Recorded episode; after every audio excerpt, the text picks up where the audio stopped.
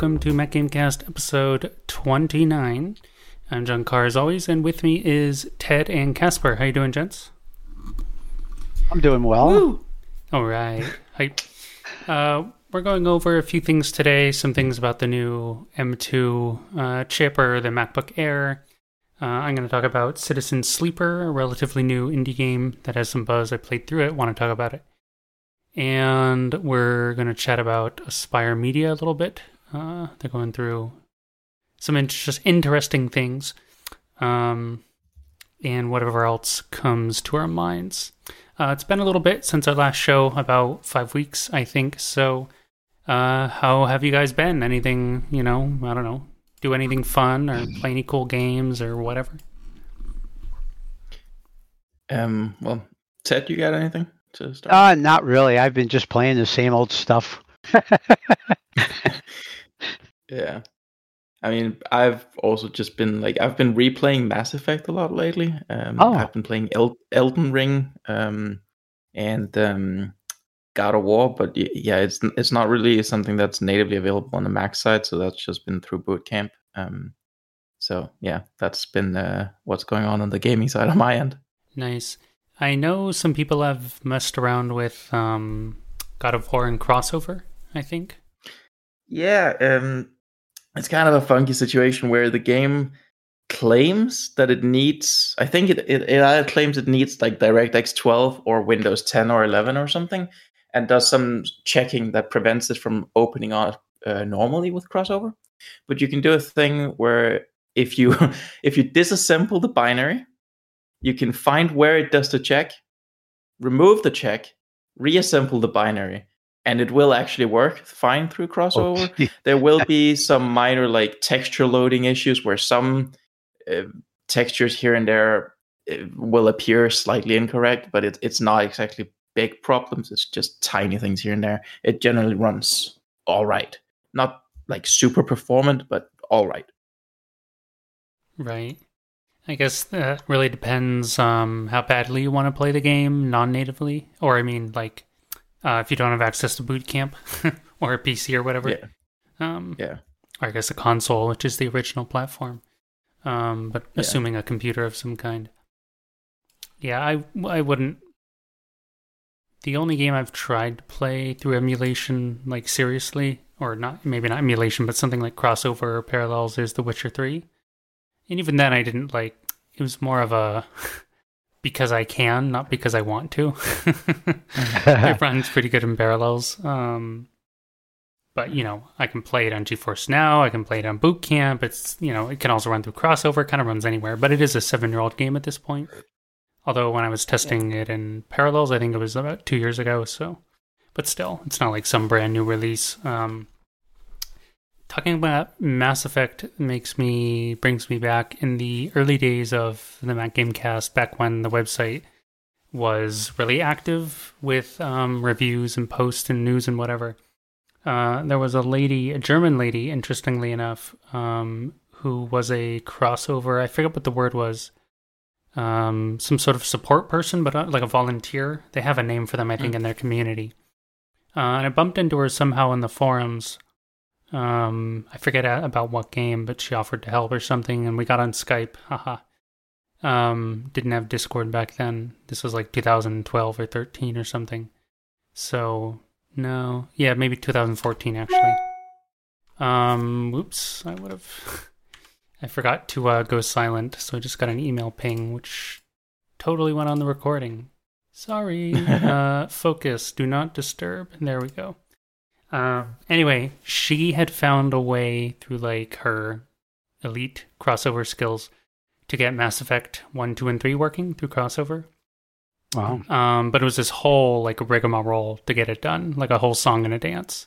It wasn't straightforward at all. at this point um both one and two not legendary edition i haven't tried with legendary edition but one and two will just launch with crossover no problem at this point um Oh. so they they have made that just run without Right. issue at this point That's cool. Nice. Yeah, great series. Uh, Lily and I, and maybe someone else way back last year, we had a whole big Mass Effect episode, I think. Uh, maybe it wasn't a whole episode, but part of it I recall It us was a, gushing. yeah, it was a goodly amount. Yeah. Yeah, it was a lot. so definitely a big fan. Um, I was yakking to Casper a little yesterday. He started the Legendary Edition. So is that like an all-in-one launcher? Do you have to download all three games? How does it work? Uh, if you download Legendary Edition, it will just act as a launcher for all three games. So it is just one bundled up package. Yeah. Right. Um, but do you launch Um, like you, you three? actually can't. So when you launch the Legendary Edition, it'll give you like a launcher for each individual game Uh-huh. um, inside the thing. So you do kind of launch into separate things, but th- it is slightly integrated in that, um, at least for two and three, not for one for some reason, um, you can from the launcher instead of having to go into the actual game's main menu and then click continue. There will just be a resume button on the main launcher that will load your save game straight up instead of going through the game's main menu first. Um, but it is done as like a launcher of three separate things still. Though you can't do a thing where you like if you're only interested in playing, let's say Mass Effect 1 again, you can't only download that. You need to download all three when you download the Legendary Edition. Oh. Right. Hmm. Solid. Yeah, always uh, always a good time. Um, there was a weird time where supposedly Mass Effect 2 was going to come to Mac um, in like 2011 era. Uh, it was I've mentioned this before on the podcast, but for the sake of uh, reminders. Um, back when OnLive was a thing, the first streaming gaming streaming service, um, Hmm. every game was available to play on Mac except Mass Effect 2. Um, Hmm. You couldn't play it on your Mac for some reason, even though it was streaming. Um, and what I heard was there was some kind of licensing thing where it was supposedly in development, so they didn't want people to play it on the Mac. Of course, it never materialized, which makes it dumb. but- Oh, um, I mean, the rumor lends uh, the theory, or I don't know. Somebody told me. I don't remember who it was. Maybe it was some tunser from IMG or something. But um, yeah, there was some weird reason, and it makes sense. Like, why would they not allow it on the Mac? It was streaming. It wasn't literally streaming on your Mac. It was streaming on some other computer to your Mac. Who cares? It's not like it wouldn't work. Um, Anyway, Hmm. that was just you know one among many games that never like supposedly were going to come to the Mac but never did. You know, insert Unreal Tournament three, uh, Gears of War, and a bunch of other stuff. Shadow Warrior two. um, It, it feels so weird to just do Mass Effect 2 though, because that whole series only really works if you have all three games. I think. I don't think it's a very enjoyable experience. I'm I'm imagining because I haven't tried it that way to just play from two and three or and not do one or something because you really want that continuity of your character throughout. I think. I would agree, um, but like some Mac releases, we only get one or two out of you know a whole series. See Yeah. The Witcher, uh, Witcher one and two, and we got two first and then one later. Yeah. um, and of course, three never materialized. Um, although, as we were just saying, it can run on just about anything these days. But um, yeah, it's weird. No, it definitely. Um, I played through them in order, of course. Um, I think it would be weird as well. I mean, two is where the series got modern, so I could kind of see the logic. Um, like for broader appeal, uh, it Yeah. went from being an RPG with shooter elements to a shooter with RPG elements. yeah, Um, exactly. so you know, whatever. Uh, where are you at in in the legendary version? Are you just starting over, or I I just finished the second one actually. Um, oh, exciting? So I finished the first one a, a while back, landed on about 25 hours or something. Did all the side quests, I think, at least on all the ones I found. um, and similarly with the second one, I did all the side quests, but that turned out to be way longer um, than the first one. And- And the side quests are frankly less interesting in the second one, I think. But the main quests are more interesting narratively. Um, though the first one did also have a problem with the side quests that the second one mirrors where a lot of them like you a, a lot of the appeal of mass effect is the narrative and the storytelling and, and characters and all that. But the side quests are all just like here's a bunch of data pad text. All right thanks goodbye. And you just shoot things. Pew pew. So I, I wish just just the side side quests had more story in them, more you know choices, character, dialogue, rather than just read some data pads and shoot some things. But aside from that, it's it's a good series. the side quests I found most memorable that I well, haha, going from memory, um, were the uh, crew side quests. You know, you had to like chat them up, and then you could go on their personal side quest, resolve some you know problem or trauma or family issue or whatever it was. Um, of course, I would not all argue those. that's not really a side quest in the Mass Effect series um, because That's they true. show up under main missions and they affect the main ending of the game. Mm. See, I don't Where remember the- how they logged them. Ah, yeah. I mean, they're. But the- op- I guess since they're optional, I think of them as side quests. They aren't man like you're not forced to do them. You just should. Yeah, but a lot of the main quests are optional too, like the ones that you would without a doubt call main quests. Um, where, like, if, you boil the game down to just what you need to do, I think you can finish it in like three missions. Oh wow, Um, but everyone will die, including right, you. Right, right. and you can't import a character if you know if Shepard is dead. so Makes sense. Yeah, you want to be alive for number three, technically. yeah, yeah. Um, but yeah, the, the, they catalog them as main missions in the game as well, and they are like heavily focused as something you do to prepare for the big suicide mission and stuff. Where Right. the ones that are logged as side quests in the game are ones where you just like scan a planet, go there, read a data pad, shoot some things, return to Normandy. There no dialogue. Right, right, right. Yeah, a little um dated. That's like a we could easily launch into, or we could easily launch into like older game design, quest design. Not to say even modern games don't do that. Certainly, some of them do, or especially like MMOs or whatever.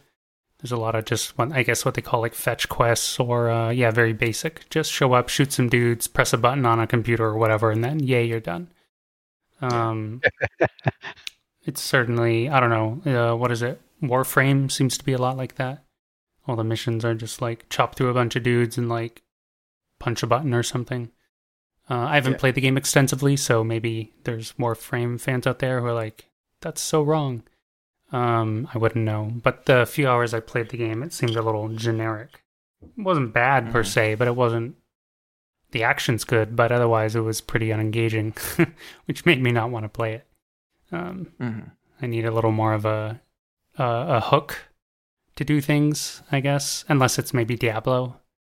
Um, but if Hmm. it's like a first or third person type game, I want something more more of a reason to run around and you know shoot guys.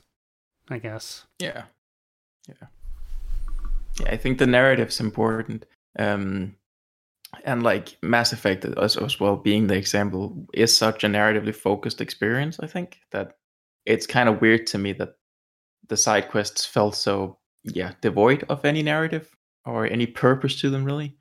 Um the first one did do a cool thing where even the like really tiny side quests would carry over to the second one um, in like minor things where you know if you destroyed a Cerberus base in the first one, you could get a little like prompt on your uh, terminal, the little um, private messages things, mails people would send you, where someone would like reference it and saying, "We are of course disappointed at your attacks on our bases uh, two years ago, but seeing that you're part of the crew now, we will look past this transgression or whatever." right, right. Um, but this, even from like the side quest in the second game, there's no transfer over to the third one, as far as I've read. So even that isn't a reason to do it.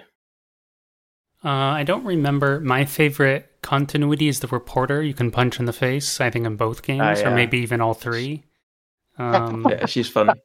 I don't remember if she shows up in number three, or he or she, whoever it is. Um, and then Emily yeah, Wong is her name.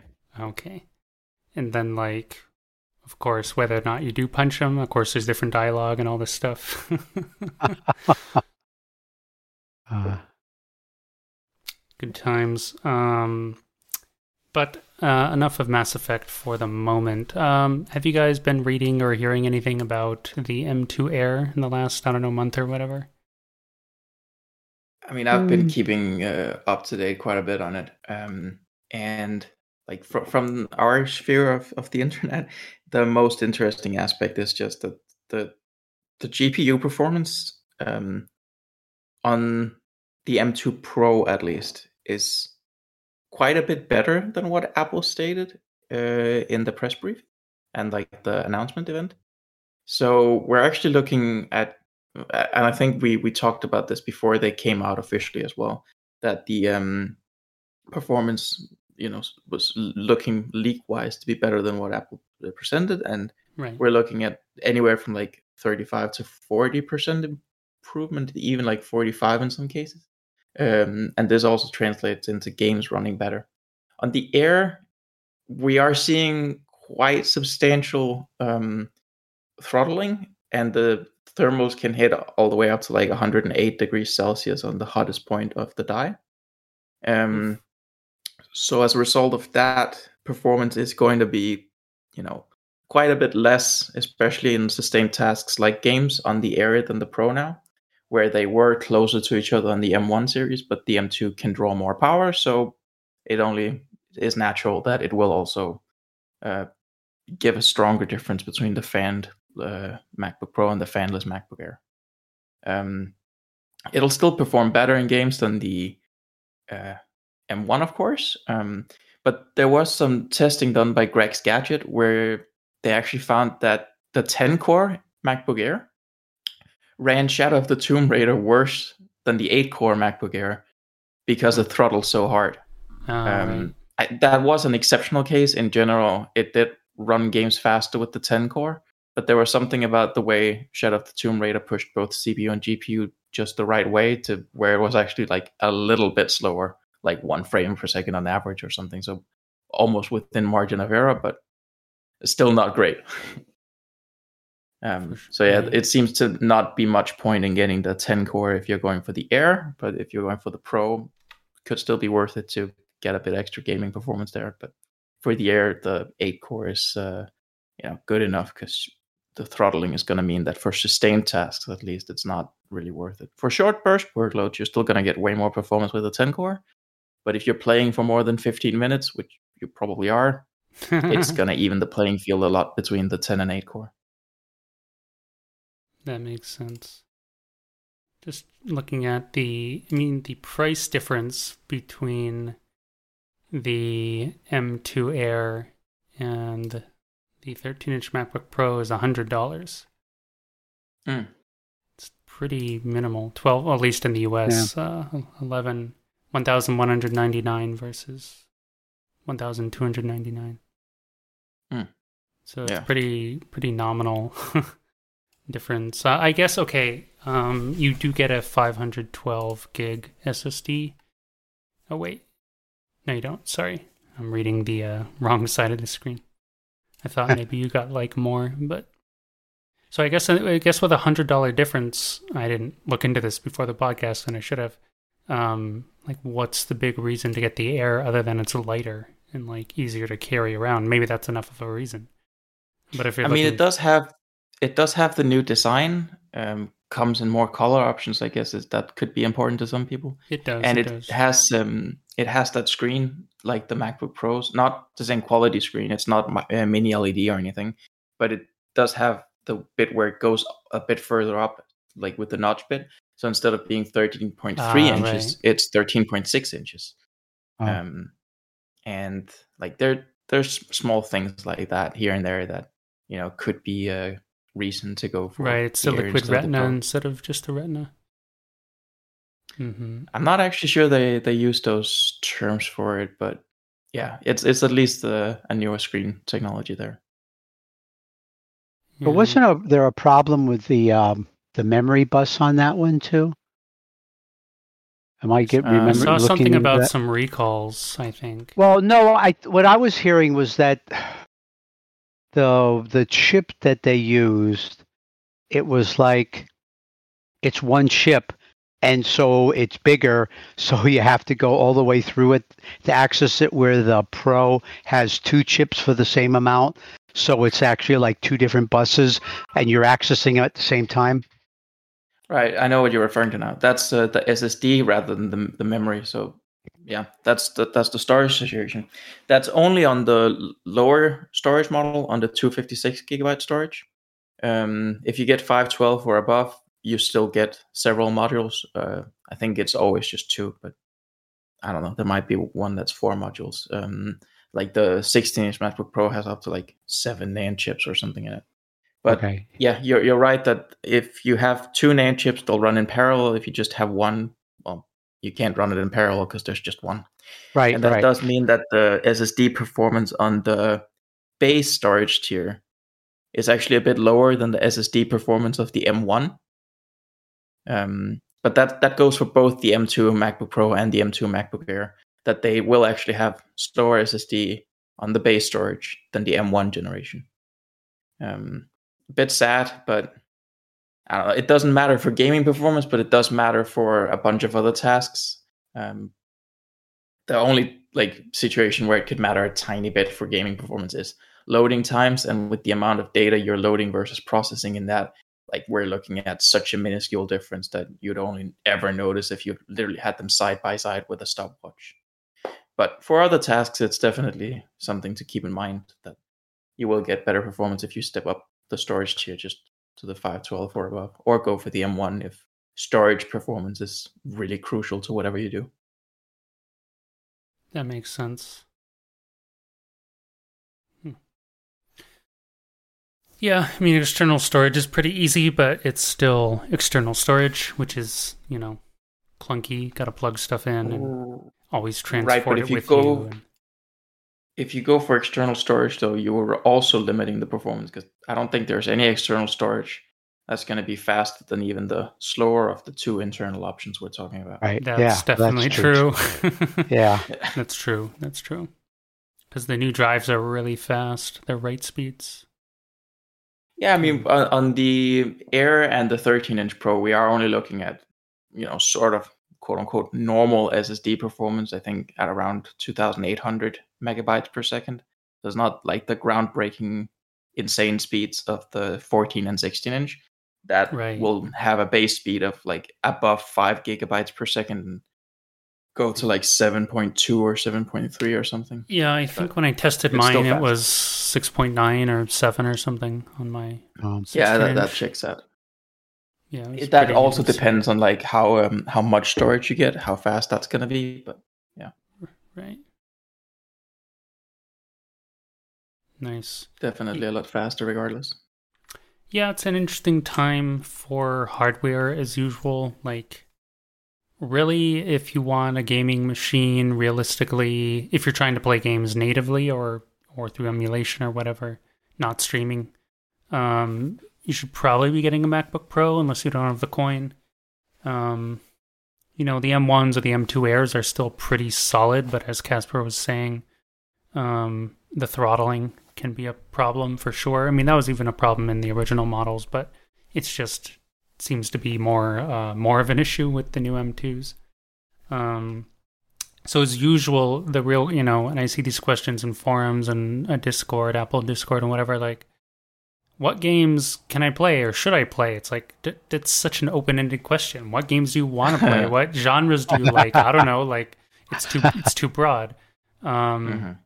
you know um and the unfortunate reality is there isn't a lot of new like shooter games or whatever i see that like what's the best free to play shooter game it's like you kind of have csgo and that's it Yeah. I mean okay if you log in through uh nvidia geforce now you can play like apex legends so that's pretty popular too um but that's not native right so i mean there's a whole horde of like really low end free ones sorry developers i've tried them all for a uh, Mr. Macrate video, and they were just they were just not very good. Um, not trying to bash anyone. Hey, everyone, you know, puts their time and effort into something. I'm not here to hate on it, but it's just like, you know, there's kind of a reason these are like on itch.io or they're just really funky things on Steam with you know two people playing them, um, because they just aren't that great. Some of the idea concepts were cool for sure, but you know you, you need more than that to put out something that people are going to keep playing beyond install it once, check it out, and then uninstall it, and then not tell anyone about it beyond on a podcast where they're saying don't go play them.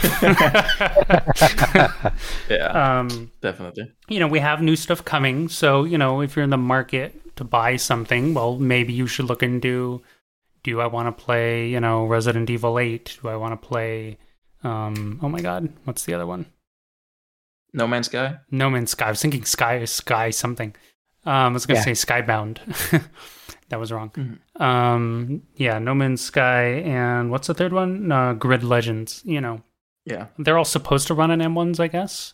Um, but you know, like Casper was saying, how long do you want to play? Probably more than 15 minutes. So, um, if you have the money, there's basically no great reason not to get a MacBook Pro 14 or 16. Um, personally, in my my mind, unless you guys have a counter suggestion there. I think the biggest counterpoint would be, you know, that there is gonna be an M2 Pro and M2 uh, Max equipped version at some point. Um, I do think that's like more than half a year away still. Like Yeah. I, I probably think um, spring of next year or something before we'll see something like that. But you know, you could make an argument that it has been a while since the 14 and 16 inch we have now were announced, and that we could see a spec bump that people might want to wait for. But that said, I do think they are fantastic enough machines, and that you know the the there's not going to be too much of an envy factor if you get them now and the new ones come out. I think I you know you're still going to have fantastic computer in a 14 or 16 inch.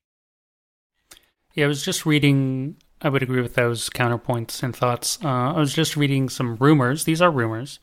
Uh, M1 Mac Pro reportedly scrapped as Apple plans M2 push this fall. Um, But, you know, that's a rumor. It's not confirmed from Apple. Yeah. That, Yeah. that was Gurman who came out with that one. Yeah, correct. That was yeah, I re- actually read the article, and it was kind of iffy about their their logic. yeah, I agree with that. I'm not convinced on, on that rumor either. Um, I think there's something to the idea that they might have wanted to announce it at WWDC, um, but I'm not sure like how far that goes back and like how early in production they were thinking about things like this and stuff. Because I, I do think there's a point to that them having fooled around with the idea of an M1 Mac Pro. But if it was like, as the Gurman rumors suggest, that it was like pretty late in development, we have it ready, let's scrap that idea. Or if it was pretty early on and they were just like, nah, we'll develop something bigger for this or whatever, I think that might be more likely. But I don't know. I'm, I'm also speculating. So, yeah. Yeah. I guess we'll have to see. Yeah, it's hard to go wrong with the silicon devices in general. They are great machines. We've had a lot of praise for them on the podcast last year, this year, um, from all of us, from Sam, who's not here today, but um, they're you know they remain surprisingly good. And as ever, the real kicker is um, after say Resident Evil and No Man's Sky and Grid Legends show up. Uh, what you know? What's does uh does the faucet stay on for Mac gaming or not? You know, we have no idea. Um, Yeah. It'll be good for a while, but will it stay? You know, will it stay? It's already getting better, but you know, without releases, it doesn't matter how great our hardware is. we could have supercomputers, and if there's no, you know, you know, like semi steady at least stream of games coming, like there was maybe kind of up until 2019. Um, you know, that's its own issue. But uh, I'm not trying to sound pessimistic. I'm just curious. I'm very curious, and I'm also curious to see how these new games run. Um, like if they're really targeted to be optimized on say M1, M2. Um, you know, can they really show up and play it like you know higher ultra settings and you know max res or something? I'm I'm curious to see what they can do. I'm assuming if Apple's sponsoring the dev, which is the rumor slash theory, that they would actually put time into really optimizing it. I know Feral will. They always do. I'm talking about uh, No Man's Sky and Resident Evil 8. And they showed a demo clip of Resident Evil 8, and it looked great, but I couldn't tell exactly. You know, it was a very short clip. So, um, what settings was that running at? What resolution? Blah blah blah. I don't know. You know, what FPS? It didn't show any of that. So And which Yeah. Mac? correct. Which Mac? I mean, Big difference if it's an M1 Ultra or, you know, an M1 Air or something. Exactly. I mean, at some old um, game shows, I think it was funny enough, even some Xbox shows, they actually had the demos running on PCs, but the PCs were hiding like under the desk or something. Yeah. Behind curtain, behind curtains. it came out later. Behind the curtain. yeah. so it's like Yeah, stories huh. of that have been around a bit. Are they, you know, is this just running on a PC, like hooked up somehow to a Mac monitor? I don't, you know, I'm, I'm getting too conspiracy theory there, but, um, you know, I just want more data, basically. We'll Yeah. get it. I would just, you know, be cooler to have it sooner, but Mac um, porting is traditionally slim on these kind of details until it really releases, so it doesn't surprise me, but such as But what I do think could be um, quite cool would be like if you're willing to sacrifice a bit of performance and tell the game to calm down, run at 30 FPS, and set it to like use the efficiency cores more than the performance cores and stuff.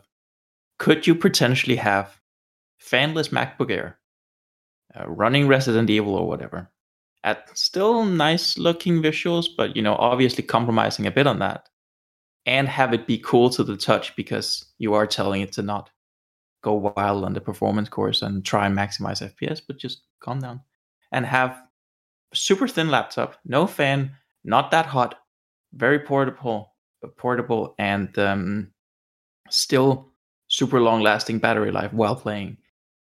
That could like really be something that could even get PC people, uh, gamers, to like look at that with envy. I think, even if they then would also go, yeah, but where's the rest of the games, which would be valid, but um, having that superpower could be fantastic. Nice. I mean, you can already kind of do that if you're like interested in not playing games like Resident Evil yet, but like if you're playing Hollow Knight or Stardew Valley or something, um, you can set the laptop to the low power mode where it doesn't really push the performance cores as much, um, and you'll get like spectacular battery life, not a lot of heat, and you can run it fanless and just chill out with that for ages and ages and ages, and ages uh, on the long battery life. So I, I think that kind of experience is going to be unique and cool if that can still run well. That would be cool. Let's look forward to some uh, specs, benchmarks, testing, all that when they presumably release maybe this fall or winter or something. they didn't give a release date. I'm just, I would be Yeah. surprised if it wasn't this year. Yeah, definitely. Seem unusual. Um, let's talk about a game that is on the Mac, a Citizen Sleeper. Uh, I threw out a link in case you guys hadn't looked at the game yet. Uh, it's an interesting little indie game that was uh, released fairly recently, in May of this year, early May.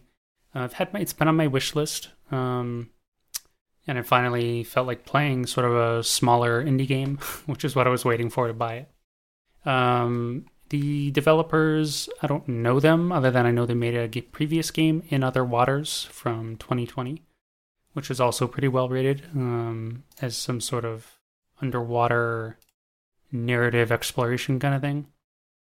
I think it was like UN and AI or something like that. Um, that was also pretty well received. From what I can tell, this one's been more of a hit for them. Seems to kind of have like double the ratings of their previous game, or maybe not quite double, but 50% more or something. Um, and it is sort of a narrative based RPG cyberpunk type thing, but what's sort of weird or interesting is that it integrates kind of this tabletop or board game type mechanic with dice. Um, so Mhm. every day you have a certain amount of dice available to you, one just d- standard d6, one through six. Um, and uh, all the actions you do in the game, like tasks or whatever, require dice. They require dice of a certain number. Some they have to match, and some just have to be uh, a higher number. Like, oh, this action requires a three or greater, or whatever. Or this action has to have a two. And if you don't have a two that day, because you can't re-roll your dice, you just get them at the top of the screen. uh, then you can't take that action. You have to go wait till another day. Oh well, late in the game you can't acquire a re-roll once a day skill because it is uh, there's some there's like a pretty basic upgrade screen. Um, but basically, the it is a narrative focused game and sort of an RPG. I mean, they list it as an RPG, but I would hesitate to really call it an RPG. It's really more of like a true RPG. Like, oh man, I'm really role playing here. Um, you can, you know, make a few different choices in um, dialogue, but for the most part, they seem to result in the same thing. Um, so the name of the game in itself is the whole like, oh, what what is a citizen sleeper or what's a sleeper? So you play as a sleeper, which is a human who has had their consciousness transferred to like a robot but your body's still Um. somewhere like asleep being i don't know harvested or something like some you know sleazy corporations doing something with your body you don't really know what they've got you hooked up or something and Matrix.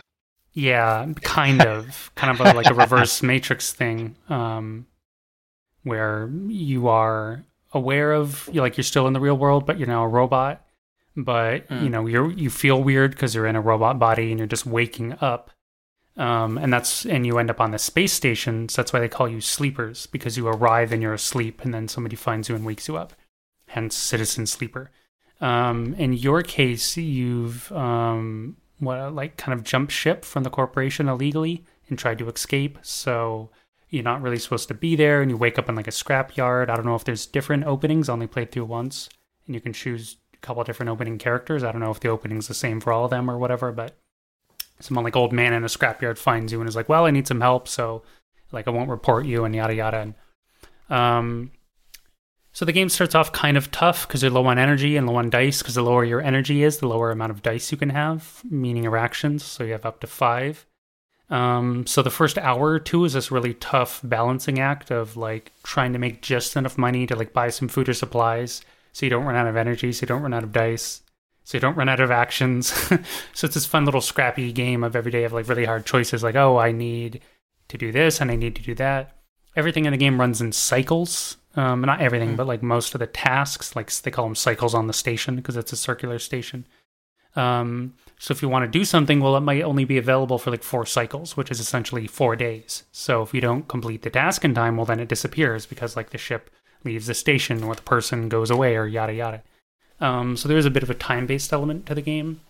Um, so you can't do everything at once, which is cool. I like choice in games. Um, Yeah.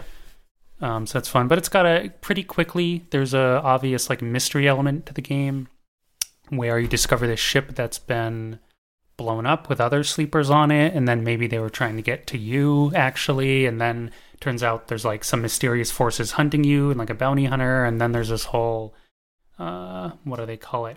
Sort of digital realm in the game as well, where it turns out you're able to like hack or jack in but then there's like hunter killer programs in there trying to get you, which is pretty fun because it can only take a few actions before they find you. And but there's a whole narrative element to that as well, and like who you really are, and kind of what does it mean to be human, and the nature of consciousness, and some of these sort of cyberpunky themes that get rolled around in well the cyberpunk genre.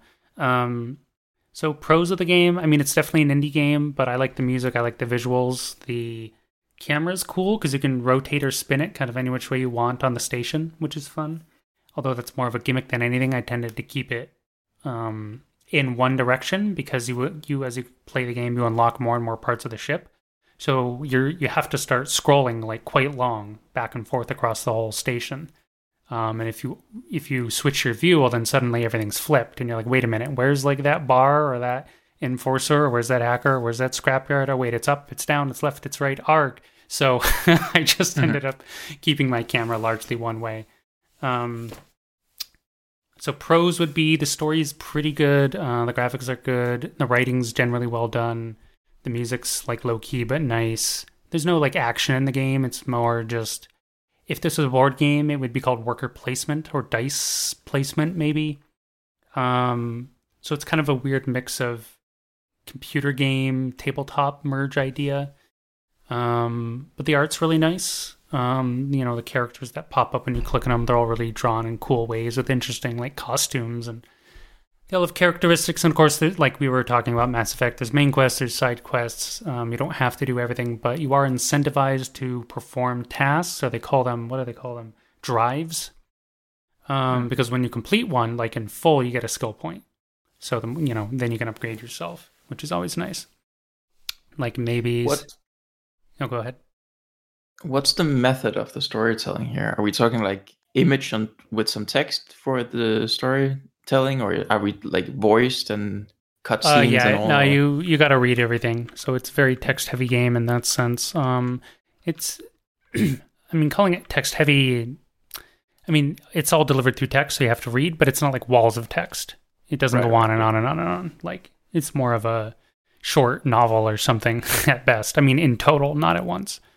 Um, that is both a pro and con of the game. You can finish it. I finish it, I think, in 5.6 hours. Of course, I also play fast and read fast. I see other Steam reviewers, they're completing it more like eight hours or something. Or seems to be like six to 10 hours is, is average. I really like, I honestly, I played it all in one day. Um, I thought I'm just gonna check this out, and I'm like, damn, this is really cool. I'm like, oh, this is really fun. I know the story's really interesting. Oh, one more, one more day, one more cycle, and then like four hours later, then I'm like, okay, I think I'm almost done the game. I'll just like take a break and then play, play later, you know, play more. And I kind of push through to the end of the game. Um, yeah, basic story is you're kind of trying to find out who you are, and then you're trying to escape because your memories are fuzzy, and then you're trying to escape like the corporation because you have a tracker on you, and then there's like a bounty hunter after you, and that's a fun, a fun like mid game sort of, um, like wrench in your gears. Um, but then there's a couple different endings. You know, you can well basically to not spoil it, but there seems to be three or four different endings. Um, so maybe incentivize you to replay or make different choices or whatever. I didn't really feel compelled to replay it. What I did was reload my save and then just followed the the threads to like get the three different endings. Um. So that's what that's what I did there. they they seem to be releasing more content though, more episodes for free. So like different stories. I haven't checked those out yet, but um, Oh, that's cool. Basically, it's just a, it's a light game. You know, uh, the cons of the game. Well, yeah, if you don't like reading um, or prefer voiceover, you won't get that here. Um, you know, if you want some super fancy graphical thing, you won't get that here. Though I think the game looks good. It still is an indie game. It's very like artistically stylized. Uh, the story's pretty good, though. Some of it, like, it started out really good, then kind of flatlined in the middle, then picked up at the end flatline's maybe too strong a word, but like it, it dipped a bit in the middle, got a little like where'd the story go kind of a thing. Or it was just sort of a jumble of side quests, like, I don't know, help this mercenary fix her ship, or help this father and daughter, like, who are in a tough spot, or, you know, I don't know, um, help these scientists grow some mushrooms or whatever. There's all kinds of things you can run around doing. Um, but so like I don't know, I helped this one duo with their like I don't know, they were like a down and out scrapyard or something, and they needed help on a job, so I helped them once, and I was just doing it for the money because it was good money. You had to spend a lot of like high tier dice to complete the job. Um, So I'm like, cool. I got like I don't know, 200. I forget what they, forget the word for their money in the game. Is I got a whole bunch of money for it, and I'm like, cool. And then these characters keep like popping up and visiting me, like, "Hey, you're my best friend now. Want to come and help us? Like, you got to help us." And I'm like, I, I, like, what are you talking about? Go away. Like, there was no like real dialogue option to tell them, like I was just helping you out once, which is all it was presented as. But then it becomes this like dire quest line where if you don't help them, they're gonna like go under and basically like they're ruined. And I'm like, well, this is just sort of weird guilt tripping for like a passing side quest. I don't know. There's a couple things like that where characters are suddenly like your bestest BFF buddy, even though you just did like one simple job for them. And that hmm. happened two or three different times. And I was a little weirded out by that because it's like, well, what? Where's the development to like actually earn this relationship? Like, what are you talking about? we weren't this close. I was just a passing, you know, person who helped you junk a ship. Um, Yeah. There's a few more involved quests where there's actually like a shootout and some people die and this and that and totally different side uh, side quest, but um, and same thing. Then there's this person who's left alive, and then you, then you have this really weird relationship with them, and they're like all mad at you and this and that. And I was kind of like, well, where did this come from? It didn't quite happen during the actual story. So some of the like I guess you could say aftermaths or like post quest sequel quests um, are a little there's like a little bit of time jump or there's something mid- lost in transition in the writing. Not like to the point of like game breaking, but it was a little weird. I noticed it in a few spots. Not every quest, but there was two or three that stood out to me. Those are that was probably my main complaint about the game. Otherwise, it was a fun, you would you could say bite-sized, you know, sort of cyberpunky narrative experience with um, some of the choices definitely matter though. um, because you can really help people out, or you can screw free people over. Like how you deal with the corporation after you, or the bounty hunter after you, is actually very different as well. Apparently, um, so it's not going to be like some wild. It's not going to like blow your mind, but it's a really fun little game. You know, it's pretty cheap, twenty bucks. I think it's on sale right now. Um, and I'm curious to see where they take more of the stories because the writing was pretty good with a few gaps. So I like story, I like um, I like space, I like cyberpunky things. Um, it's good. I recommend it basically if you like indie stuff anyway. And it won't break the bank. It won't break your your schedule. You know, you could finish it in probably six hours. Um, though I honestly was playing very quickly, um, so maybe a little longer. But it sounds super cool. Um, and honestly, I've reached a point as well where like I will take on big games like Mass Effect and Elden Ring and stuff, but having a game that is short to the point and does something well in a short time span, I see that as a positive as well. Like I'd much rather have a short, focused, nice six-hour experience than eh, pretty good twenty hours. So yeah, sounds, yeah, sounds I good. was very happy with like my almost six hours with the game. Um, I'd rate it easily like an eight or nine out of ten, despite a couple of the narrative blips. There's a lot I don't want to say about the game because it would be spoilers. There's some really interesting narrative elements. There's some really fun characters and some really interesting quests to follow. Um, and a lot of things are optional in sort of how you go about, you know, um, choosing what to do and who to help or where to go, or sort of what ending you might want, which could involve, you know, all kinds of things, staying on the station, leaving the station, going with certain people you've helped along the way or not. Um, you can even screw over a few people. You can, there's even some sort of option, I think, for some sort of like, you know, digital consciousness merging ending sort of thing. You know, there's all kinds of endings. I, maybe that's a semi spoiler, but it hints at it pretty very early in the game. Like there's something different about you, and you keep having like weird dreams of the digital realm and all the station itself and all this stuff. But yeah, it's cool. It's bite sized. Um, I say check it out. Um, I'm I liked it more than I thought I would. I'm like I bet this will be pretty solid, but I started playing it. I'm like, wow, this is surprisingly good. Like more than I figured it would be. So I, I recommend it if you like narrative and space, basically. And they cool. seem to be releasing, I think, a total of three new stories for free. I think they're calling them episodes. Um, one of them's out now, so I haven't checked it out yet, but they say they're releasing a couple more. Um, let me see. Yeah, it's just a new episode. I guess it's Yeah, I that. on the station again. I don't know, something about refugees or something. Anyway, I haven't played it yet, but um, I intend to. So that Nice. is Citizen Sleeper from who are they from? Jump Over the Age. weird, weird sort of uh, developer name, publisher, fellow traveler. Hmm. That's funny because they say fellow traveler a lot in uh, this game. So I wonder, oh, is this publisher published anything else? Okay, they have. They published a bunch of other things. I wondered if it was like a first time publisher, and that would have been funny. Um, we had a third item. Oh yeah. Um, well, that was my game Yak. Um, Ted, you mentioned you had been playing the same old stuff. But what? Refresh my memory. What have you been up to? Oh yeah, well, um, uh, nothing, nothing that works on. Well, it all works on my Mac, but under the Windows side. But the two, the three things I'm putting most of my work into right now are um, uh, New World, which is it. Even though I've managed to get to the highest level at this point, it's still a lot of stuff to do, and it's pretty well. I thought it was pretty well done. I don't. It seems like a lot of people are leaving it, but I find it hard to, to run out of things to do.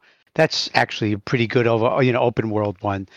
The um, the other thing I play a lot of is um, I'm playing Far Cry Six, um, which I I like the Far Cry series. Is That's that always the a lot one of set in? Where's that one set?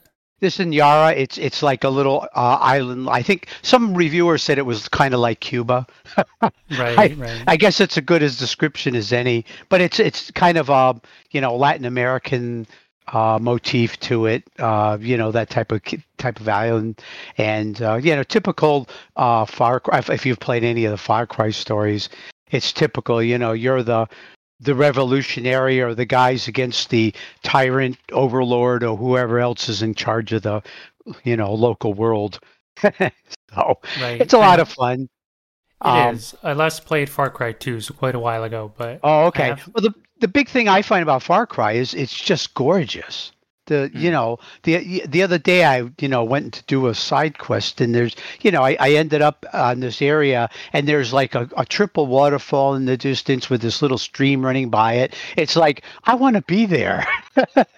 nice. you know, Yeah. just the scenery itself is is just gorgeous, and uh, you know the graphics are stunning. It's just you know the game's good. I mean, I have a lot of fun with it, and the good thing about it, one of the reasons I got into it is because it's co-opable, Oh, and nice. um, so I, I play. I have a friend that I play with once a week, and so we just kind of go our separate ways, and then we team up once a week and do you know tougher missions or just explore whatever you know. So and the the other one I'm doing is Generation Zero. I don't know if anybody has heard of that one, but it's uh, I haven't. It, it I like it. It's different because the bad guys are robots. Oh, is that, is that say that's the one where it's like Where in the- Russia or something and there's robots? Oh no, it's actually kind. Of, what is it? Uh, is it uh, Sweden? Maybe it. It's. I, I think it might be Sweden or some area in Sweden where you know the robots came in and took over took over the country, and you know you're eh, the the original game. They've made a lot of modifications to it over time, and and that. It's not DLCs; they just keep adding bits, which I think is kind of interesting. I mean, I guess it's a kind of a DLC, but they keep adding bits and pieces to the story and stuff to it. But the i- the original thing was the robots took over and you were the only person alive, so there was no one else around. And then they added in some NPCs into it, and that's where it is now. The last part they're trying to do is they recently added, um, trying to do um, make your own uh, home base where you can fight from against the robots. So the the robots can get pretty intense. I'll have to tell you and and you know everything from these little guys like um little we call them dogs they look like little four-legged creatures with guns on them to massive tanks with you know that are like tremendously large and have an awful lot of armor and firepower so um you get your weapons you you know and you try to you, there's a few modific there's not really much in the way of modifications but you can learn how to make like ammunition and stuff which helps. But ammunition can be scarce and it gets kind of tough at it's awful awful lot of uh, runaway on this game at least in my part i don't know. Other players might do it differently but and and if you can learn certain skills which you know, like one skill will te- is a tech skill where you kind of learn how to spot parts on the robot that are easy you know uh, weak points i guess is good for it. So you know Mhm. blow out this blow out that first type of thing Mhm. you know tech. But uh, it's actually a lot of fun but and and it's another co-op game so you can actually play with other people and um which makes it a little bit more appealing. A lot of good missions. Not the only thing i don't like about it is there's not a the story isn't really developed well it's more of a open world single player shooter where you can play with other people. And there's a little bit of storyline to it. And it's like they almost created the story after they developed the game so they keep adding little pieces. So but anyhow those are the three big ones that i'm playing. And uh, i think i spend most of my time in far cry and new world so Yeah, I mean, there's a lot that could be said about Ubisoft, um, or at least the internet seems to. Um, but they make some pretty darn nice looking games. I mean, the last one of theirs I played through was Assassin's Creed Valhalla, and dang, there was some really nice environments in that game. Like, it was Yeah. fun to just wander around on a horse or climb a mountain or whatever, um, or Yeah. sail on a boat, like, and just admire the scenery. It's pretty, pretty. is. Their their artists or whoever does all responsible for all that stuff is quite nice. Yeah, it, and it's it's super realistic and you know, uh, you know, very well t- uh, scenery developed type thing. So, and you know, and the good thing about the Far Cry series too is there is a story to it, and you're you know you work to, you know, you start off as uh, oh guy that just wants to leave this mess and suddenly become you know one of the resistance people and then you are trying to uh, uh, get other factions to join the the resistance type of thing. So you do all these little missions. And one of the things that's kind of fun about it at least far cry 6 is you have um, these animal companions you can get that help you know they each have certain um, abilities that you know to help you out with missions. It's kind of funny. And uh, it's kind of like an animal pet thing but they do different things like there's a this monstrous alligator that will fight with you and then there's this cute little puppy dog that will kind of attract everybody's attention while you sneak by them things you know things like that so Oh, that's cool.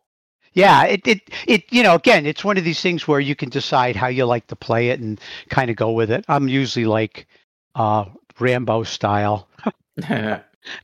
My uh, friend I play with is a little bit more on the stealth side, so he'll he'll sit there and look at okay, well there's a there's an alarm, there's a camera, you know, let's take out the alarm and camera. Okay, there's a sniper, we'll get him first. Now we'll go in, you know. like and me it's like yeah there's something in there i'll just go shoot everything Mhm.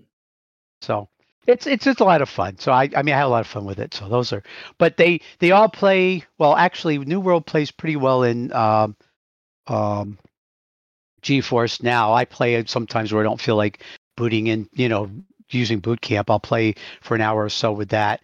And even with the free one, it, it's actually pretty decent. So I Yeah, haven't tried bad. any. Uh, go ahead. I was saying not bad. Yeah. Yeah, yeah, yeah. So I I played all. I, I haven't played the Far Cry, but I played both Gen Zero and uh, New World using that on occasion, just where I wanted to do some work. So yeah, a lot Yeah, of all the Far Cries, including I think the very first one, are available on GeForce now, so you could play pretty much anyone you want. Yeah, yeah. So yeah, I played. Uh, was it Far Cry Four a while ago? But uh, That was this- the one set in India or something, or kind of like India. Yeah, kind of like an India motif. Yeah, yeah. That was a lot of fun. There's a couple of interesting little. The there was a couple. There was the the one of the fun things of it was I guess it was a couple. I don't know what you want to call them, like hippies or whatever. You got involved in these quests where you you took these drugs and you the whole world changed and you were kind of like spaced out through the whole thing. oh, they did a really good job of of uh, creating that you know feeling while you were running around trying to get through the uh, uh, the scenario. It was a little bit long, but it was a lot of fun. There was a couple of them. It wasn't just one, but that was funny. It's like I laughed more. I, I played. I laughed too much playing it. I, it took me too long. But uh, Nice. yeah, yeah, good games. Yeah, I really like. I'm really pleased with what Ubisoft does. But I really wish they would bring something to the Mac. That would be really nice. Has Ubisoft ever done anything on the Mac? Not that I'm aware Uh, of. Oh, maybe early. Huh? Go ahead. Settlers is by them, isn't it? Settlers six or seven. I mean, the early Settlers games were also on the Mac. I'm pretty sure Hmm. it's Ubisoft, unless I'm a crazy person, because uh, one of them required and always yeah. Ubisoft Blue by hmm. Yeah, yeah. They at least they do the Settlers now. I don't know if they always have. Um, Okay. Did have they go, do- look. Did they do the? They do with the Assassin Creed, right? And I think wasn't there an Yeah, Assassin Creed that uh, was on the Mac years Oh, ago? Right. Yeah, Assassin's Creed uh, 2 two of them. was- um, two and the third one, like Rome or whatever it was called.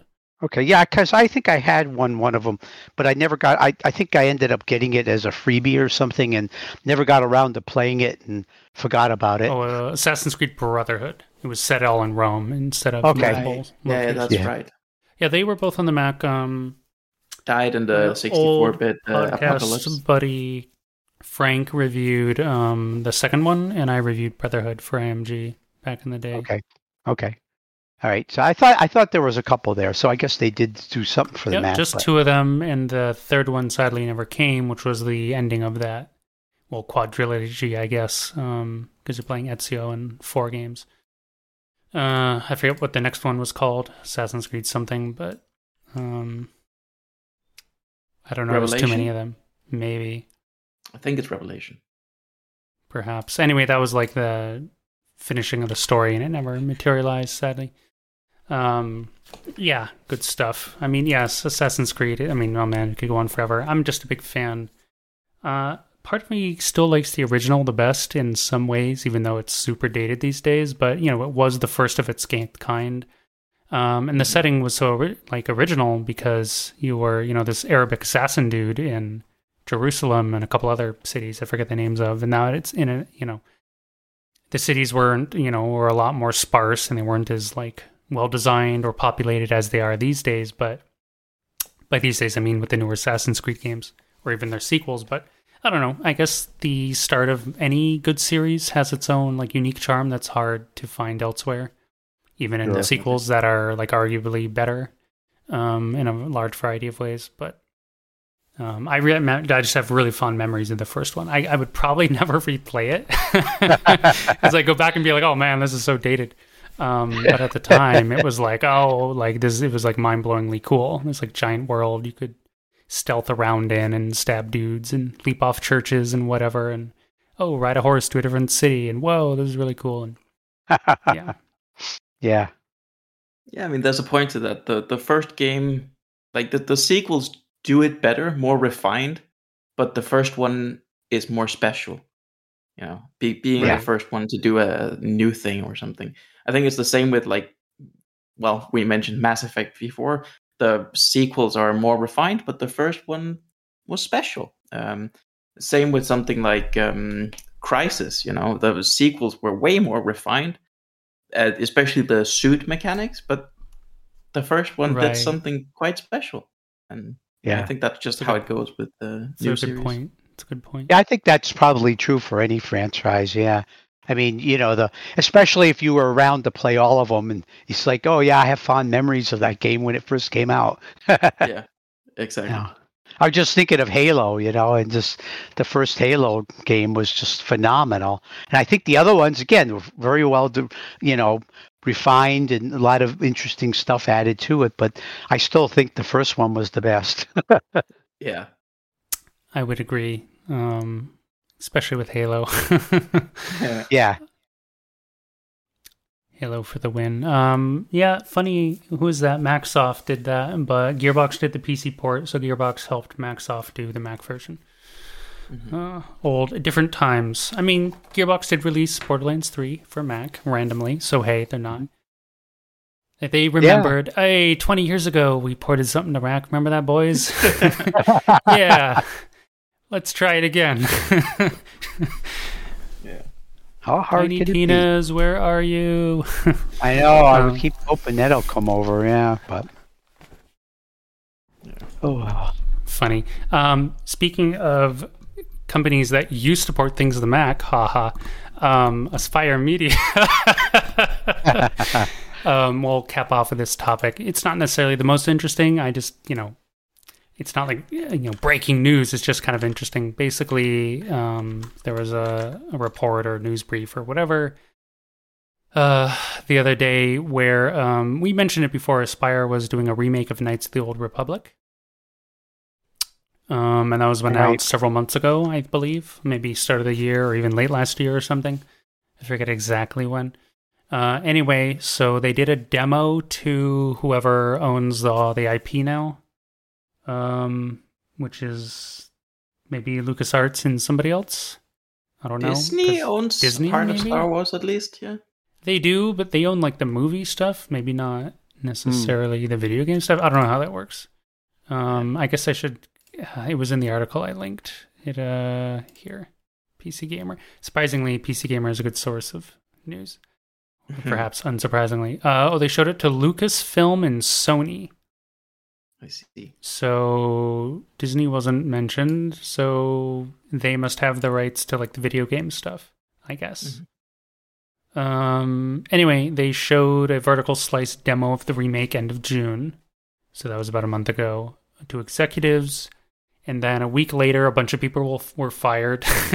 uh, the art director and the design director got canned, um, like unexpectedly. And apparently, the timeline was really messed up. It's supposed to be out end of this year, and they said they couldn't have it done until 2025. So that's you know just wild, three years off the mark. Haha, that's pretty crazy. Wow. Would it really take like five years to do a remake? I guess a remake isn't a what do you call it? A remaster? Like they are literally remaking the game, I guess. Oh, not- Um, it- it's not just remastering it. Okay. Yeah, it's like a literal remake, which means they'll alter things or upgrade things. I guess Yeah, and that's I why it's taking so long. with with the age of the original Knights of the Old Republic, that probably also takes substantial effort to remake it versus something that has a more newer, you know, code base and engine and stuff to work with. If they're, you know, making it all upgraded, then it might be more effort to push something old up to new standards. Right. Yeah, um you were we were chattering a little on Discord like why announce something like this so early, right? Like Mm-hmm. it's it's a remake of a popular game that was a big hit back in the day, still has a cult following to this day, so to speak. Um it's like it's like guaranteed to be popular basically unless they Right. totally mess it up. Like do they really need to hype it years in advance? Like it's not Yeah. like they're taking pre-orders or whatever. Um a little weird, but um fortunately or unfortunately, whichever way you want to look at it, it appears it might even go to a different studio. It was Hmm. put on hold indefinitely Yeah, I've seen that. um, re- purported employees at Aspyr have reported um, been told that the company is seeking new projects and the remake could be moved to a different developer, possibly Aspyr's parent company, Saber Interactive. Hmm. So I I- hope that yeah. doesn't hurt any potential chances of a Mac port if that happens, but that was never guaranteed anyway. But just yeah, It wasn't, but it being done by Aspyr at least gave you the idea that it could be. Could, yeah. Um, I mean, as you pointed out, Knights of the Old Republic, I think one and two are pretty much available on everything iPhone, iPad, Mac. You can just kind of play them anywhere these days. Uh, the old versions, of course. Um, and people buy them. I think they remain popular. Uh, so, I mean, on the Mac. Um, but, you know, with all these weird delays and this and that, I, of course, we'll never know, but it's like, what did. I mean, it's a remake, so what did they show that was so like awful? People get fired. You're like not only are you fired like we're taking away this project from you and giving it to someone else maybe. It's like holy moly that's that's intense. They've been Yeah. working on it. It was announced in september and they showed it off in june. So almost a year nine months or something theoretically of work or maybe they already had i don't know if when they announced it in september they had already started working on it or they started then nine months let's say to a year of work um it was apparently terrible enough to the you know the suits the executives that um it went wrong. But you know i'm not a game designer or developer whatever. Um i don't know how tough things are. I don't know you know did they say you know we're going to have this feature or this amount ready or this graphical look or who knows? And they didn't meet their targets did they show off a really lame part of the game i don't know like we don't have the vertical slice to see and or even comment on. Hopefully, somebody leaks it somewhere down the line. That Yeah. sometimes. They were like, um, the only thing we have ready is the main menu. Look at these graphics. Look at the speed with which you can choose what to do. yes. right. Oh, oh. Um. Yeah. No. I still hope for a remake because Mac or not, I would most likely play it. Um. Some way, you know, in boot camp or whatever, or streaming or whatnot. Um. Really fond of that game. At least the first one. I never. I only played a few hours of the second. Didn't get into it, but huge fan of the first one. So I Oh. go for the remake. It's just like it's weird for Aspyr because they've been quiet for a while on let alone Mac or PC. Um, I guess that maybe they ported a few things to Nintendo Switch or something randomly. Um, Yep.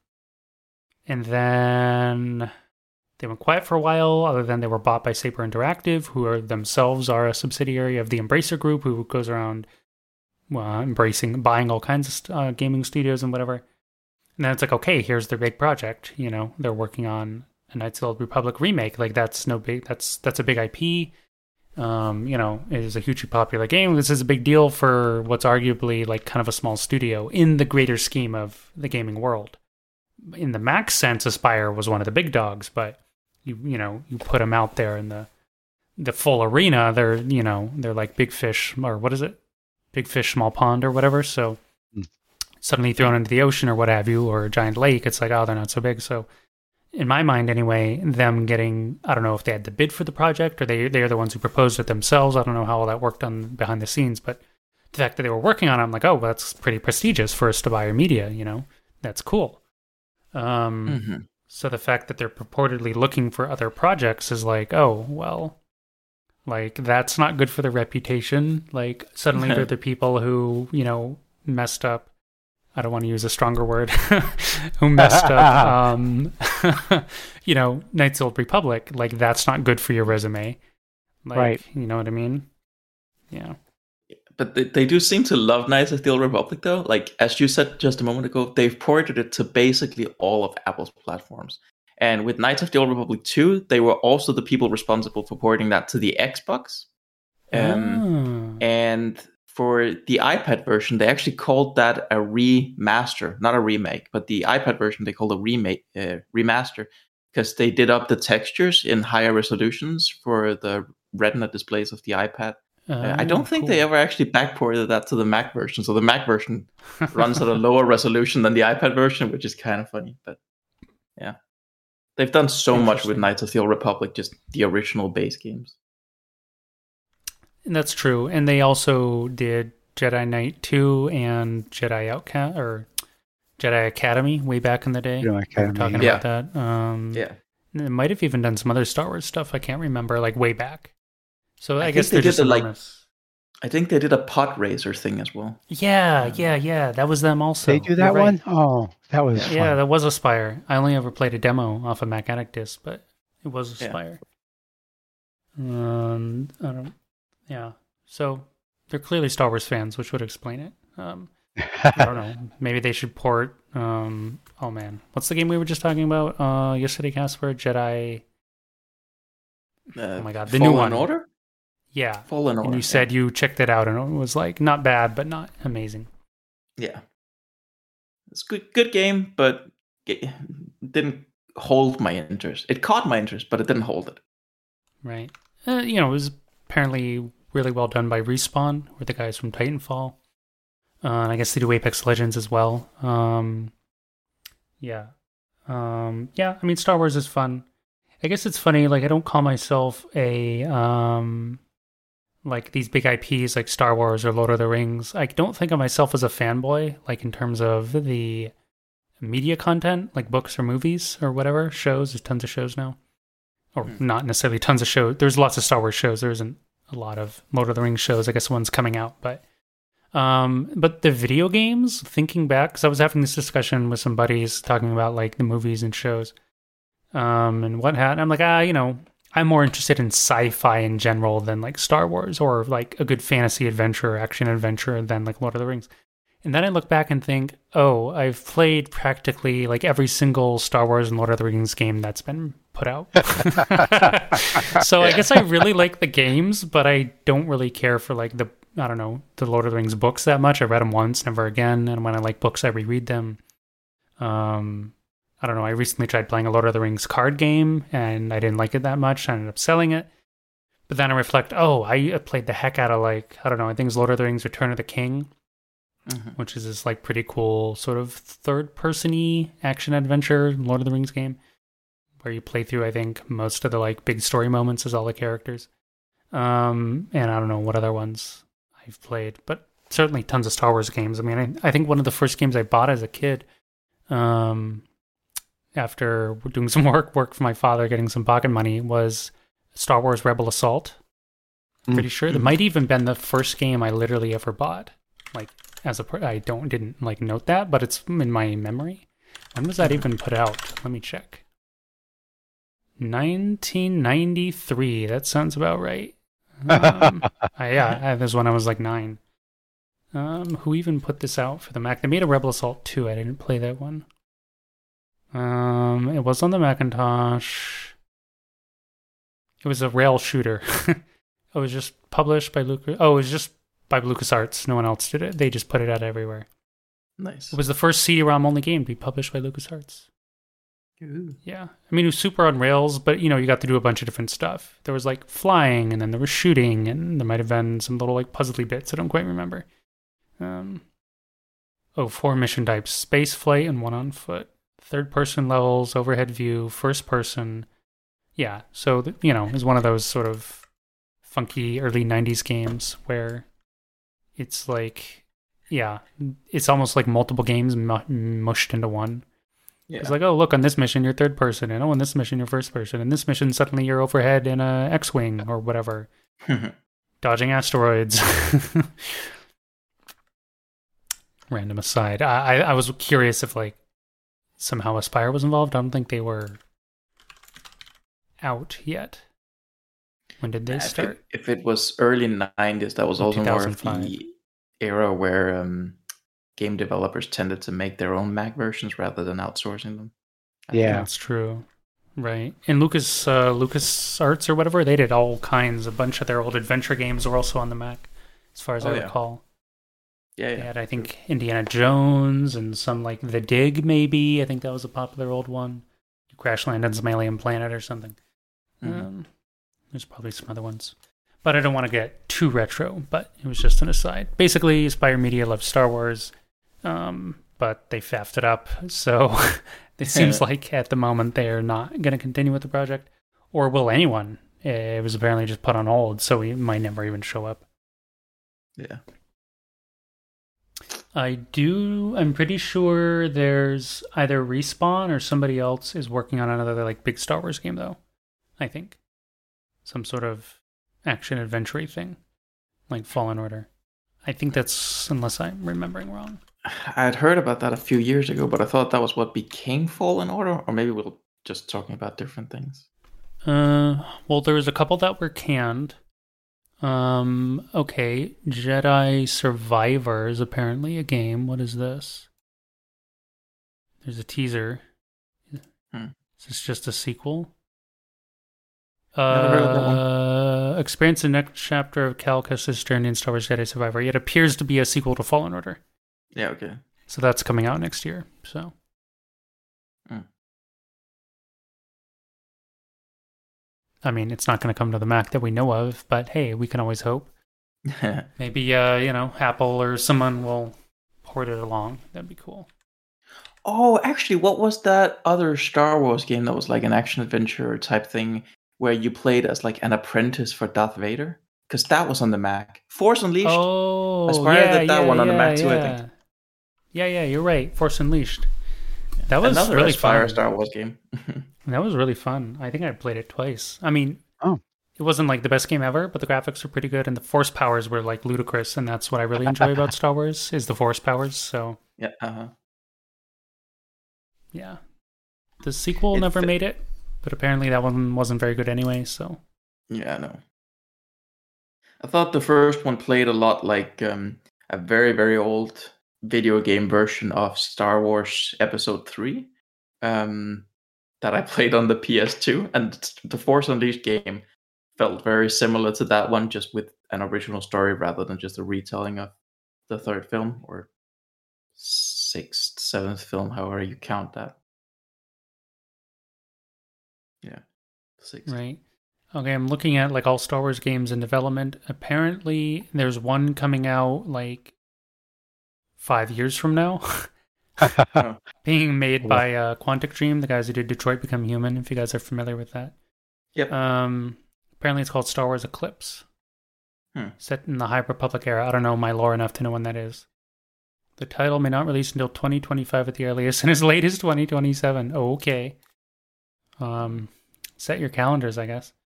uh, and of course, there's all the like Lego Star Wars games, which I forget about. Um, but they're popular. Apparently, Ubisoft is making an open world Star Wars game, supposedly. Hmm. Uh, it's by the same devs who did the Division series. So, hmm, this is apparently Twitter. This was from January 2021. We're excited to announce we're working with Lucasfilm Games to develop a brand new story driven open world Star Wars adventure, says Ubisoft. That's all we know. Okay. Yeah, okay. we shall see. Uh, I think course, the Fallen Quantic Dream one sounds interesting, given that they tend to do games that are just narrative make a choice, do simple actions like uh, not very action or anything. So it'd be kind of Yeah. interesting to see how that transfers to a Star Wars game. Um, Yeah. Oh, I, it could be. Uh, that was my th- thought as well. Reading this list, like I'm actually most interested in in the one by Quantic Dream, um, just for something different because we're so used to all the action and adventure games in Star Wars, which are great, but it's like we've had so many of them. Um, You know, it'd be interesting to be a rebel agent or even a I don't know. I don't even know what the heck the High Republic era is. But they tend to do just- a lot of work with um, in their games. Are often like some kind of policeman or this or that. Often, mhm. um, it'd be really interesting if I don't know. Maybe you were some kind of inspector running around in Star Wars or something. I don't know. Um, you could do a lot with it if it was like story driven, like you're saying. Yeah. Um, I suddenly wish I really knew my Star Wars lore. Uh, apparently, it was the Galactic Republic was at its height and was the golden age of the Jedi. hmm So that was well before the movies, I guess. Yeah, uh, that seems like it's before any of the movies. Maybe Yeah. it fits with this timeline of episode one, aka fourth film. Right, the Jedi Order was at its height. Uh, yada yada yada. So, I'm just reading a Star Wars fandom wiki page, Oh, trying to figure out what's going on. Um, but yeah, I would out of that list, um, I would definitely be most interested in this one, like something story driven. And they tend to also be visually really, really um, graphically well done, Yeah. like good faces, good voice work, and all that jazz. So, yeah, I mean, you know, Star Wars is colorful. There's all kinds of interesting races and places um, and characters. So to have that more in depth instead of just a pew pew bang bang mm, slash zap boom whatever um, Star Wars game. I mean, there's always some story. Like Fallen Order has a story. I mean, I've looked it up. It's it's fine. Force Unleashed had a decent story, but you could also make choices, which was fun. Yeah. I mean, that was kind of the problem with like holding my attention with Fallen Order that it did have a story, but the story seemed more like a vehicle for just going to planets and playing the game rather than something interesting in itself. Um, So I know. I, it the story didn't captivate me in that, but it, it was definitely there. Right. Well, it seemed to be the design was clearly taking a bit from, um, not necessarily Dark Souls, but Sekiro or Dark Souls a bit, where, you know, the enemies are challenging and there's like a meter where you break their stance or something, right? Mm. And there's all these different locations, but oh no, you can't actually explore everything right now. I guess they call that Metroidvania style. You Yeah. have to like come back later when you've unlocked X skill or piece of equipment, and suddenly you can explore even more. Yay! Like Mhm. they seem to be popular. I'm not the biggest fan of that school of design personally, but um, you know, I can see why they do it. I guess.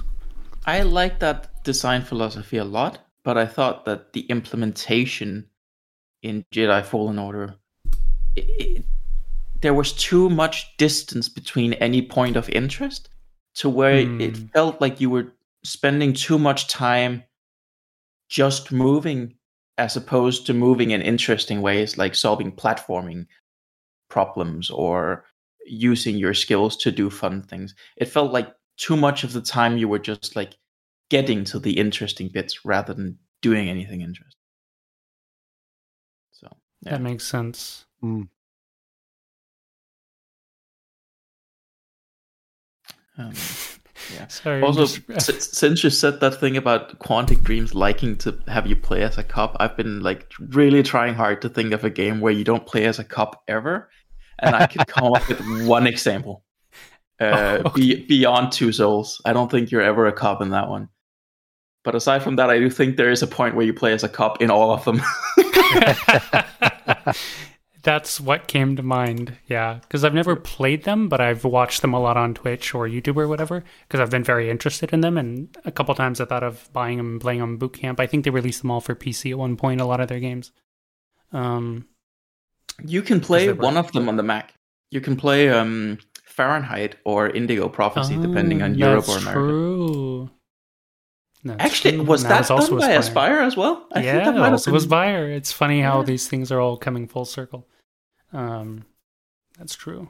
One of their early early 2000 designs, I think 2004 or five or something like that. Uh-huh. The story in that one is interesting and good, but there's a lot of of its age stuff in there, um, or of its time, where the design, like it, all their games, are essentially designed the same with just, you know, you're not doing anything action oriented or anything. You are just pick an option and stuff. But they had some Right. quick time events and stuff in in that one that just seems silly. Uh, like it almost seemed like small rhythm games to like not get nervous when a cop knocked on your door and shit. It was just a bit right. bit dumb in retrospect, and It's some of the even- animations were really jank. But Right. I see QuickTime events as one of the tags on Steam. yep. and the QuickTime Uh, events were real bad in that one. Feels bad. But it was a good game still. I, I liked it. I enjoyed the story. It had a lot of atmosphere in many of its scenes that was just spot on. And the opening to Fahrenheit is fantastic. Um, without you know spoiling anything narratively, and this is like literally the opening cutscene. You go to the battle. You control three different characters in the game, but the one of the characters you control goes to the bathroom in this diner place. And when you're in the bathroom stall, you lose control of yourself. The screen like changes, inverts its colors. Um, you start seeing just blood that isn't there on your own body and stuff. Um, you start holding a knife. I'm not even sure you know where the knife came from. Um, your eyes go t- entirely white. You walk half zombie like out and just stabs a man. And then Ooh. the game starts and it's like, put away the corpse before the cops come and see what you've done. And you're also panicking as the character because you're like, I'm not a killer. What the fuck happened here? But you're still trying to protect yourself from being discovered and stuff. It's it's really cool. The opening is just so good. It's pretty wild. Mhm. Well, And we then, like, hope. No, I, again, I don't want to spoil too much, but this is really the opening. Right after you're done cleaning up after yourself, trying to get rid of the murder weapon, trying to get rid of the corpse, the blood, all that. Um, you're like, okay, I'm running away, and then the game does this cool thing where it shifts perspectives, and now you're the cops investigating the murder scene you just cleaned up. Oh, that's really cool. Yeah. Nice. It's very interesting. That's clever. hmm Yeah, I have a like it's it's weird. I haven't played their games, but I really do appreciate studios who do heavy narrative games um, that employ interesting um, structures or frameworks for their delivery. Like you just talked about, switching sides of um, perspectives, different characters, especially like what you just said. That's really interesting. hmm Um, I guess I can't think of another example right now, but yeah, as someone who's fond of story, that's why I have always watched pretty much all their games. Like, okay, I'm not going to play this, but I want to see what's going on, so I watch it on YouTube or Twitch or what have you. Um, Yeah. And I'm like, oh, this is really interesting, which is fun. one of the negative design aspects of Fahrenheit or Indigo Prophecy, um, they have this psyche meter thing where each of the three characters you switch between has their own mental health bar, and if it goes all the way to the bottom, it's basically game over. And I, I think it Mm. actually, it's actually done in such a way that you can lose one character, and the game will just continue, and it'll just be that character's just out. They can either die or go insane and just retire or whatever. I'm not entirely sure if that's always allowed, but I think there are some cases at least where it's allowed for a character to just die or go insane and retire or something. Um, But the annoying thing is that there's definitely also moments where that's just not allowed to happen and it will be game over. And the insanity meter thing carries over even between some th- scene changes. So you can get stuck in a position where you play as one character and you get low on your sanity meter. Then it changes perspective and you play, you know, like four chapters or however long it'll take in the game's thing. You you save, then it changes back to that character, and the sanity meter is low enough that you can't finish that chapter because there's literally no way of doing what you need to with that little amount of sanity. So you get stuck, and that's just that was annoying. But I don't think it's a, a situation you're likely to get into, but it is something that can happen in that uh, game, and it's just not a good experience when that happens. Right. Like, uh, you kind of break the the game's narrative or story by making certain choices or actions or whatever. I mean, you literally get stuck and need to restart the entire game eh, unless you somehow manage to hang on to a way back save, and then you can use that. But you still need to go far back to save yourself from not being able to continue. I wonder if that was a it was just more of a thing back then. I mean, okay, when was Wing Commander 4 from? I have to look this up because there's a similar uh, let me see, The Price of Freedom 1997. Uh, I remember my older brother, eldest brother, buying this. Came on like four DVDs or something. Had its own little Yeah. flip pouch. Um, but same thing. Like halfway through the game, you could make a choice to um, because you're like you join the rebels or whatever. But at some point, you get some like offer to join the Federation or whatever, quote unquote, the bad guys again. And you can do that, and then you can play a few missions, and then you get to a mission that's just infinite, and you can't win it, and that's it. Okay. There's no progression. The game, you're just you're just stuck in this weird infinite loop of like being attacked forever and ever and ever and ever and ever, and the mission never ends. And I'm like, what the heck? um so same thing you have to like hope you have a save or literally restart the game and make a different choice to just carry on with the rebels and then you can complete the game you know the other half of the game and i'm like "Eh, d- why why do they allow you it Yeah. seems you know you get stuck Yeah, I think Unless the a- yeah. the situation in Fahrenheit, I think, was a design flaw that they didn't intend for that to be a possibility, but uh, that they just didn't consider all the numbers that could possibly, you know, result in sanity meters being at certain levels when certain parts of the game started. Um, I think it was intended to be so that every single time your sanity meter needed to be at a certain level for you to be able to continue, there would also always be something you could do to get it just high enough. Um, so, but there were situations where, you know, that just didn't happen. interesting yeah funny designs i think they're more clever about that these days like Yeah. making sure you can't break the game Mhm. and have to start over Yeah. Mhm. Um, well, that's about it from me on topics today. Anything else come to mind for you, gents? You want to talk about? Uh, Um, I'm I'm good. Yeah, I think we had a good little chat here. Yeah. Um, yeah. Till next time, I guess.